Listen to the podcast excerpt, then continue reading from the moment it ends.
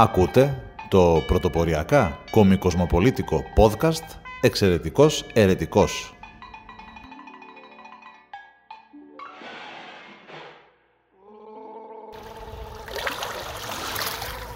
Από το Καραμπουρνάκι Θεσσαλονίκης για κάθε μπαρμπουνάκι Ιωνίου, Αιγαίου, Πασών, Πελάγων, Λιμνών, Ποταμών και Ωκεανών.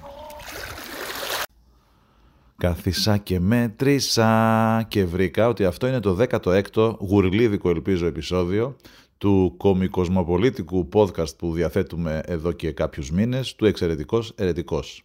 Είναι ένα πανηγυρικό επεισόδιο, μιας και πριν από μόλις λίγες ημέρες εξελέγει πρόεδρος του κόμματος Δημιουργία Ξανά.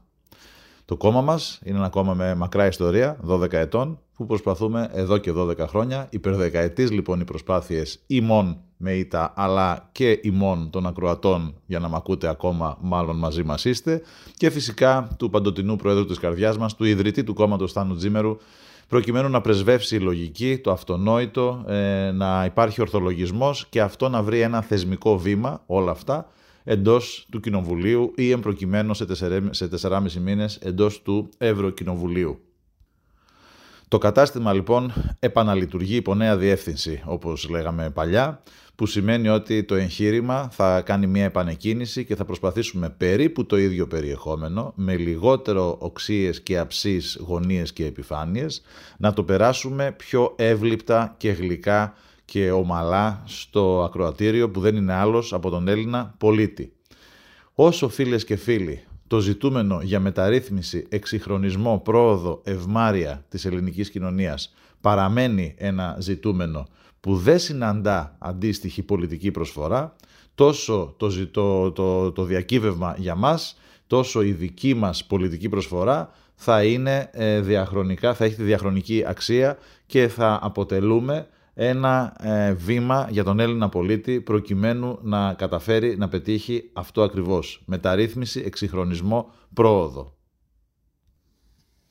Το αίτημα για αυτά τα τρία δεν αφορά μία ηλικία, δεν αφορά μία κοινωνική τάξη, δεν αφορά ούτε καν μία ιδεολογία.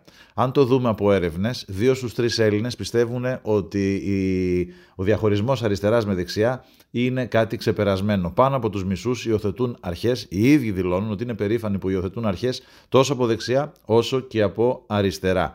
Ακριβώς εκεί πατάμε εμείς, στο πλειοψηφικό αυτό ρεύμα που δεν έχει παροπίδες και μπορεί να καταλάβει ότι μπορεί στην οικολογία και στην πάταξη της εσχροκέρδειας και στο αξιοπρεπές, στο να υπάρχει ένα αξιοπρεπές σύστημα δημόσιας υγείας μπορεί να ακούγεσαι αριστερός και μπορεί να ακούγεσαι δεξιός στην πάταξη του λάθρομεταναστευτικού και στην επίλυση του δημογραφικού και στο να μην εκχωρήσουμε εθνικά κυριαρχικά δικαιώματα, όμως τελικά όλα αυτά συνιστούν μια ενιαία κοινή πολιτική η οποία επαναλαμβάνω είναι πάνω από δεξιά και από αριστερά και άπτεται της προόδου του έθνους και του λαού του. Εμείς σαν δημιουργία είμαστε μια κοινότητα πολιτών οι οποίοι θα κινηθούμε εν ώψη των επικείμενων ευρωεκλογών σε, τες, σε τρεις άξονες. Ο ένας άξονας είναι η αξιολόγηση όλων των δημοσίων δομών, όλων των δημοσίων υπαλλήλων, η πραγματική αξιολόγηση, όχι αυτή που έκανε το Υπουργείο Εσωτερικών που τους έβγαλε 85% ότι είναι άριστη, μια ε, κατεπίφαση αξιολόγηση. Και στην αξιολόγηση όχι μόνο των υπαλλήλων αλλά και των δομών θα προσπαθήσουμε, εάν κάποτε μας, δώσει, μας δοθεί το, η δυνατότητα να κυβερνήσουμε, να περάσουμε από άιζο όλα τα κτίρια. Κάθε τόσο ακούμε για ε, σοβάδες που πέφτουν σε μια δημόσια υπηρεσία, σε ένα σχολείο, ένα νοσοκομείο που δεν, δεν λειτουργεί το ασανσέρ. Πριν από κάποια χρόνια είχαμε κάποιον ο οποίος άνοιξε την πόρτα του ασανσέρ του ΚΑΤ και βρέθηκε στο κενό φυσικά νεκρός. Και όλα αυτά λοιπόν οφείλονται στο ότι το δημόσιο δεν έχει αξιολογήσει ποτέ ούτε τις υποδομές ούτε το έμψυχο δυναμικό του.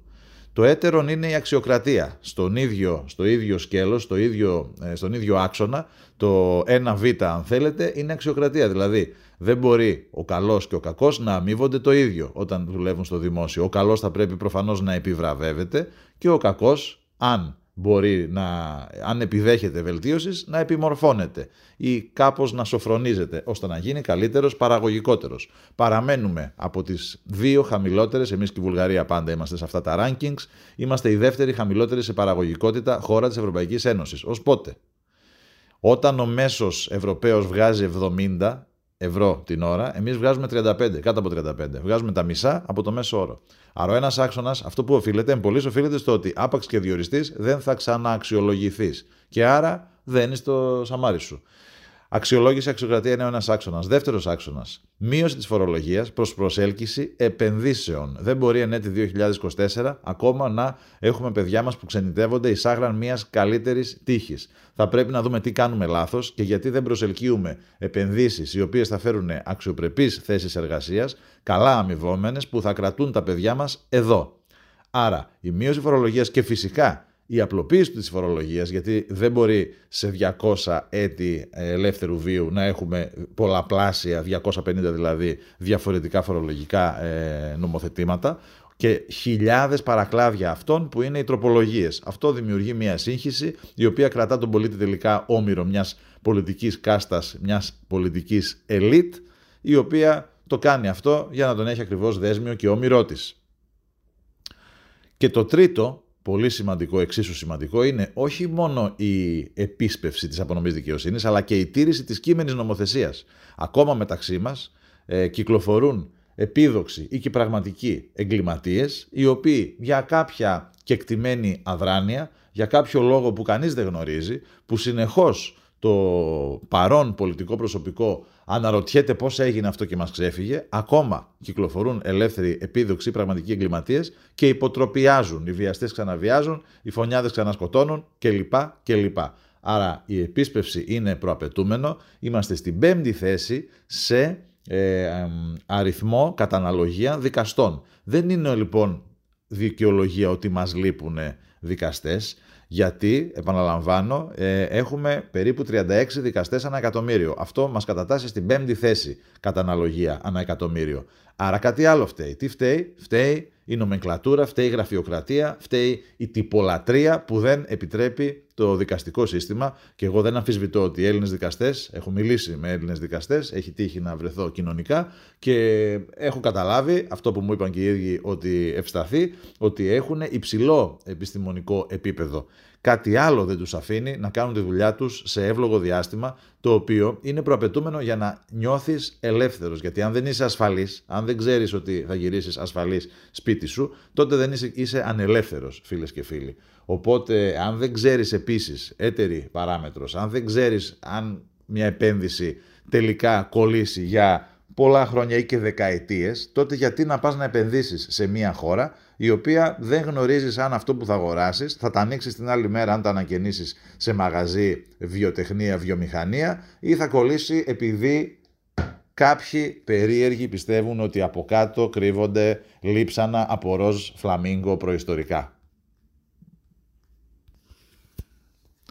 50 χρόνια στη μεταπολίτευση, εκ των οποίων 22 Νουδού, ισοπαλία με Πασόκ 22, 4,5 ΣΥΡΙΖΑΝΕΛ και άλλος ένας είναι διάφοροι ε, οικουμενικές, Τζανετάκης, ε, Παπαδήμος κτλ. κτλ. 50 χρόνια μεταπολίτευση. 15 κοντά, 14 χρόνια μετά το πρώτο μνημόνιο, εκ του οποίου 10 ήμασταν εντός μνημονίου και άλλα 5 που βαδίζουμε τώρα εκτός από το 19 στο 24. Όλα αυτά τα χρόνια, φίλες και φίλοι, 50 συν 15, εκ των οποίων μάλλον τα 14 είναι αφού υπεγράφησαν τα μνημόνια και μετά, η χώρα δεν έχει αλλάξει ακόμα παραγωγικό μοντέλο. Παραμένουμε κολλημένοι σχεδόν σε αυτό που κάναμε το 74, ως αν να μην πέρασε μισός αιώνας. Παραμένουμε στην αποεπένδυση. Χώρες απρόβλεπτες όπως η Κίνα, λόγω του αυξημένου ενεργειακού, το ενεργειακό επηρέασε τα μεταφορικά. Λογικό. Τι και είναι τα μπαπόρια για να φέρουν εμπορεύματα και είναι μαζούτ. Συνεπώς, άμα ακριβίνει το μαζούτ, ακριβένει, ακριβένει και ε, τα κόμιστρα. Άρα, υπάρχει ένα κλίμα και ένα ε, κύμα από βιομηχάνησης. Φεύγουν βιομηχανίες τόσο από απρόβλεπτες χώρες όπως η Ρωσία, όπως και από, μακρι... από, από, από απομακρυσμένες χώρες όπως η Κίνα για τους λόγους που σας εξήγησα. Εμείς έχουμε δημιουργήσει τις κατάλληλες συνθήκες για να προσελκύσουμε ακόμα και βιομηχανικές επενδύσεις. Όχι ότι είναι το ζητούμενο, αλλά εμείς έχουμε κάνει κάτι. Αντιθέτως, η Tupper μετά από 40 χρόνια, η γνωστή εταιρεία Tupper που έβγαζε Tupper κάπου μεταξύ Θήβας και Χαλκίδας, έκλεισε μετά από 40 χρόνια. Δύο, στον ιατρικό τουρισμό, το δικό μου, στα δικά μου παιδεία.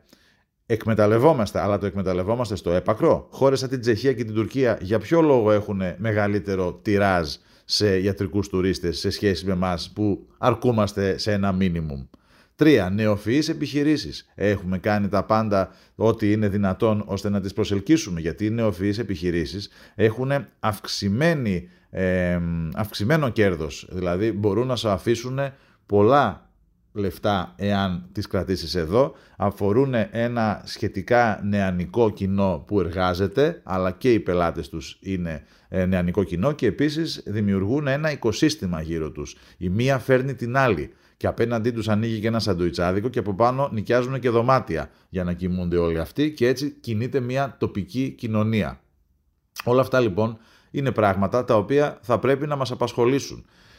Πληθώρα ζητημάτων. Η παιδεία μας. Στην παιδεία τι κάνουμε, γιατί βγαίνουμε πρώτε στην πίζα εδώ και πάνω από μια δεκαετία; Το δημογραφικό, προφανώς για την παιδεία, για να το κλείσω ένα-ένα να τα κλείνω, για την παιδεία προφανώς οφείλεται, με, εν μέρη οφείλεται στο ότι οι άνθρωποι που είναι επιφορτισμένοι με το πιο ιερό καθήκον να εκπαιδεύουν αλλά και να αξιολογούν τα παιδιά μας, τι κάνουν, δεν αξιολογούνται οι ίδιοι. Όχι ότι φταίνει οι ίδιοι, επαναλαμβάνω. Ο μόνος εχθρός είναι η παλαιοκομματική νοοτροπία που κρατά τη χώρα σιδεροδέσμια σε μια παλαιάς κοπής ε, νοοτροπία που τη θέλει να έχει μια κεκτημένη αδράνεια και γενικώς να μην κινείται τίποτα. Και σε σχέση με αυτό το τίποτα, άλλο ένα πολύ σημαντικό, 18 χρόνια εδώ στη Θεσσαλονίκη φτιάχνουμε ένα μετρό που ακόμα δεν έχει λειτουργήσει. 18 χρόνια. Θα το κουκλάρετε και θα δείτε ότι είναι το πρώτο σε διάρκεια κατασκευής. Επί 10 χρόνια, από το 13 στο 23, η σύμβαση 717 που είχε υπογραφεί το 13 και προέβλεπε το 15 και με την παράταση που πήρε το 16 να υπήρχε τηλεδιαχείριση στη γραμμή Θεσσαλονίκης Αθήνας στα τρένα, επί μία δεκαετία μέχρι την αποφράδα ημέρα που έγινε το μοιραίο περιστατικό, το μοιραίο δυστύχημα, δεν είχε υλοποιηθεί.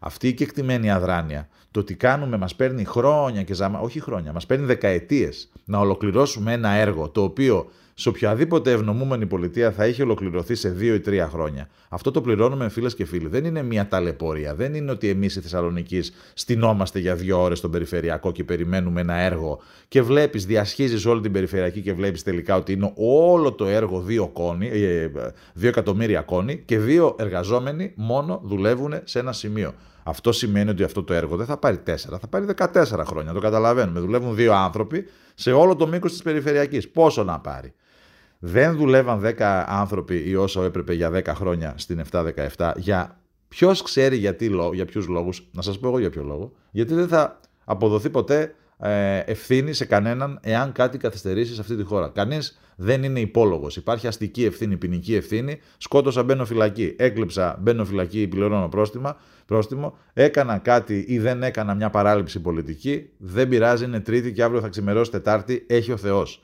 Αυτό λοιπόν πληρώνουμε ακριβώς, ότι τα παιδιά μας φύγανε άδικα πριν περίπου ένα χρόνο στα τέμπη. Για ποιο λόγο, γιατί επί 10 χρόνια μια σύμβαση δεν είχε υλοποιηθεί. Βρείτε εσείς το λόγο, βρείτε ποιος είναι υπόλογος. Η ελληνική εισαγγελία το έβαλε στο αρχείο, η ευρωπαϊκή εισαγγελία σώζει την παρτίδα, βγάζοντάς το από το αρχείο και στοιχειοθετώντας κατηγορίε για 22 ε, υπόλογους για δόλο, εκ των οποίων οι 18 είναι δημόσιοι υπάλληλοι.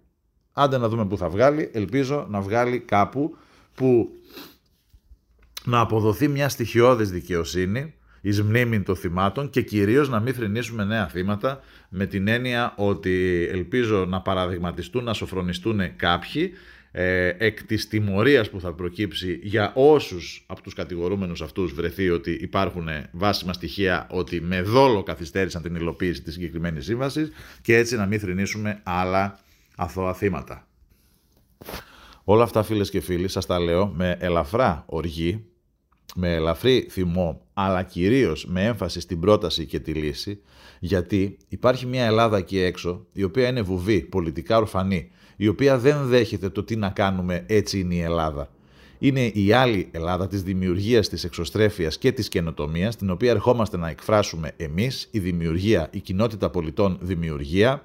Ξεκινήσαμε το ήπιο rebranding, ούτως ώστε να σας εμπνεύσουμε, να συσπυρώσουμε αυτές τις δυνάμεις της δημιουργίας, της εξωστρέφειας, όπως είπα, και της καινοτομίας και τελικά να καταφέρουμε να διευρύνοντας την εκλογική μας βάση, να καταφέρουμε να καταστήσουμε αυτή τη φωνή της δημιουργίας ε, αρεστή και ακουστή εντός θεσμικών οργάνων, όπως σε πρώτη φάση θα προσπαθήσουμε να είναι η Ευρωβουλή και εν συνεχεία βλέποντας και κάνοντας, όχι ακριβώς κατά το πάμε και όπου βγάλει, έχουμε πλάνο, έχουμε όραμα, δεν λέμε, ε, δεν εθεροβατούμε, ούτε λέμε προτάσεις ε, που είναι βγαλμένες από το κεφάλι μας. Είναι τεκμηριωμένες προτάσεις, είναι δοκιμασμένες λύσεις, η χώρα μας το 60, μην πάμε μακριά. Η χώρα μας η ίδια το 60 ήταν δεύτερη σε ανάπτυξη. Είναι πράγματα που οι ίδιοι εμείς τα έχουμε κάνει. Είναι πράγματα που γίνονται διότι η Ιρλανδία και όλες οι άλλες χώρες που μπήκαμε στο μνημόνιο μαζί, μέσα σε δύο-τρία χρόνια κατάφεραν και βγήκαν από το μνημόνιο και αυτή τη στιγμή η Ιρλανδία συγκεκριμένα καλπάζει. Η Σιγκαπούρη είναι ένα νεοφιές έθνος το οποίο ε, δημιουργήθηκε ουσιαστικά από την έμπνευση ενός ανθρώπου, ενός δύσκολου επιθέτου που ήταν κάτι σαν ε, Kim Jong-un ή κάπως έτσι, γιατί όλα αυτά μοιάζουν καταλαβαίνετε. Ο Bruce Lee λοιπόν της ε, Σιγκαπούρης ήταν ο πρώτος της ηγέτης στην ε, ηγεμόνευση για μια τριανταριά χρόνια και κατάφερε από την αφάνεια, στην κυριολεξία ήταν ένα buffer state. Είχε μίξει κυρίως Κινέζοι, λιγότερο Ινδοί, αρκετοί Μπαγκλαντεσιανοί και κατάφερε και το έκανε αυτό Ταϊλανδοί. Ήταν μια, ένα κράμα εθνών κατάφερε να το βγάλει από την αφάνεια και με απλές κινήσεις την έχει καταστήσει νούμερο ένα σε οποιοδήποτε ranking βρείτε από παιδεία, εκπαίδευση, ανάπτυξη, τεχνολογία, καινοτομία η Σιγκαπούρη είναι πάντα στο top 5. Για ποιο λόγο, γιατί έκανε αυτονόητα πράγματα αγνοώντας εντελώς το πολιτικό κόστος. Αυτό που λέμε εμείς είναι ότι πρέπει επιτέλους να πάψουμε να χαϊδεύουμε αυτιά και να ε, γίνουμε λίγο πιο αν θέλετε, αποτελεσματική. Ωραία τα κεκτημένα και τα μικροσυμφέροντα και οι συνδικαλισμοί και όλα αυτά τα πράγματα που μας κρατάνε δέσμιους πίσω, αλλά σε κάποια φάση πρέπει να σκεφτούμε τι κάνουμε λάθος, γιατί μετά από περίπου 45 χρόνια, αφού μπήκαμε στην Ευρωπαϊκή Ένωση, σε όλους τους δείκτες είμαστε τελευταίοι, πρώτοι-τελευταίοι. Μόνο η Βουλγαρία μας σώζει που μπήκε δεκαετίες μετά, μετά από 60 χρόνια κομμουνισμού, μπήκε και πλέον ακόμα και αυτή φλερτάρει με το να μας περάσει σε κάποιους δείκτες από αυτούς και συνεπώς η χώρα οφείλει να αλλάξει παραγωγικό μοντέλο, να δει τι κάνει λάθος, να τα βάλει κάτω. Έχει το ομορφότερο οικόπεδο, όπως αρεσκόμαστε να λέμε. Έχει καλά μορφωμένο ε, έμψυχο δυναμικό. Τα έχει όλα και δεν μπορεί να ορθοποδήσει και το ελαττήριο που λέγεται ελληνική οικονομία παραμένει συμπιεσμένο αντί να το αφήσουμε να εκτιναχθεί συμπαρασύροντας μαζί του το σύνολο της ελληνικής κοινωνίας και κυρίως φυσικά τους νέους ανθρώπους οι οποίοι τώρα τελευταία τους έδωσε χθες προχθές ανακοινώθηκε ότι θα τους δίνεται εφάπαξ για κάθε γέννηση παιδιού. Όταν θες αυτό το κινέζικο το γνωστό, δεν είμαι πολύ φαν και λάτρης της ανατολίτικης ε, φιλοσοφίας, αλλά κάπου έχουν δίκιο. Καλύτερα να σου μάθω, να σου πάρω ένα καλάμι να μάθεις να ψαρεύεις, παρά να σου αγοράσω ένα ψάρι. Το ψάρι θα το φας, σε δύο μέρες θα ξαναπεινάσεις. Με το καλάμι μπορεί να τρως αιώνια. Συνεπώς, αυτό που λείπει από τη νέα ελληνική οικογένεια είναι υποδομές. Είναι ε, καλές παιδιατρικές κλινικές, παιδοχειρουργικές κλινικές. Όλη η Κρήτη έχει δύο παιδοχειρουργούς. Όλη η Κρήτη, ένα εκατομμύριο, έχει δύο παιδοχειρουργούς σε δημόσιο νοσοκομείο. Να το ξαναπώ, το ακούσατε ήδη δύο φορές. Αυτό είναι. Ενώ θα έπρεπε προφανώς βάσει εκατομμυρίου να έχει πολλαπλάσιους, όπως καταλαβαίνετε. Ε, όλοι, όλα τα επαρχιακά νοσοκομεία είναι υποστελεχωμένα. Αρρωσταίνεις στην Πτολεμαίδα και μπορεί ο παιδίατρο να σε δει στην Καστοριά ή στην Κοζάνη. Ε, και φυσικά, πέρα από την αρρώστια, είναι και η υγεία. Υγεία να έχουμε όλοι, πάνω απ' όλα. Στην υγεία τι γίνεται, γεννιέται ένα παιδί και κατά 60 ή 70% δεν θα μπορέσει να απορροφηθεί από δημόσιο παιδικό σταθμό. Για ποιο λόγο, βρείτε το. Γιατί μισό δις θα δώσουμε για τα εφάπαξ του Μητσοτάκη για τα γεννημένα παιδιά και σκεφτείτε πόσες υποδομές θα μπορούσαμε να κάνουμε και πώς να τα στελεχώσουμε και με πόσους βρεφονιπιοκόμους με το ίδιο ή και υποπολαπλάσιο ε, αντίκτυπο στην εθνική οικονομία.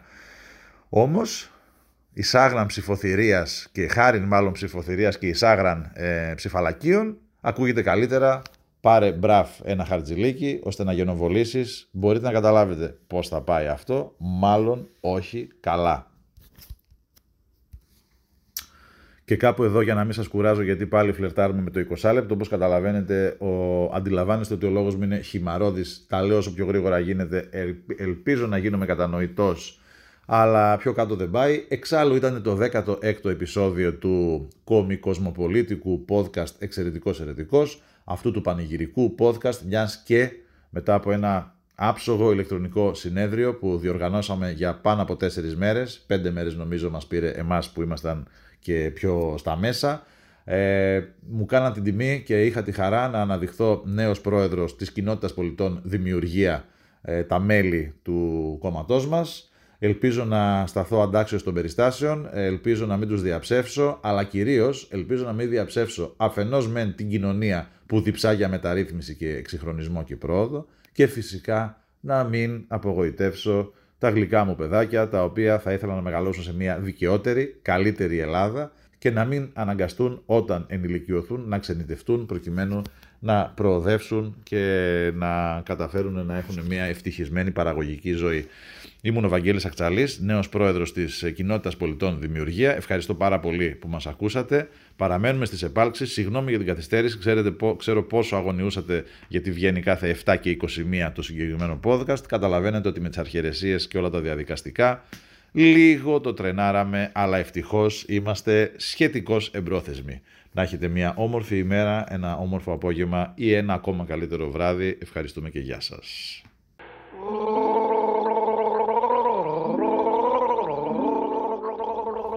Ήταν το podcast «Εξαιρετικός Ερετικός».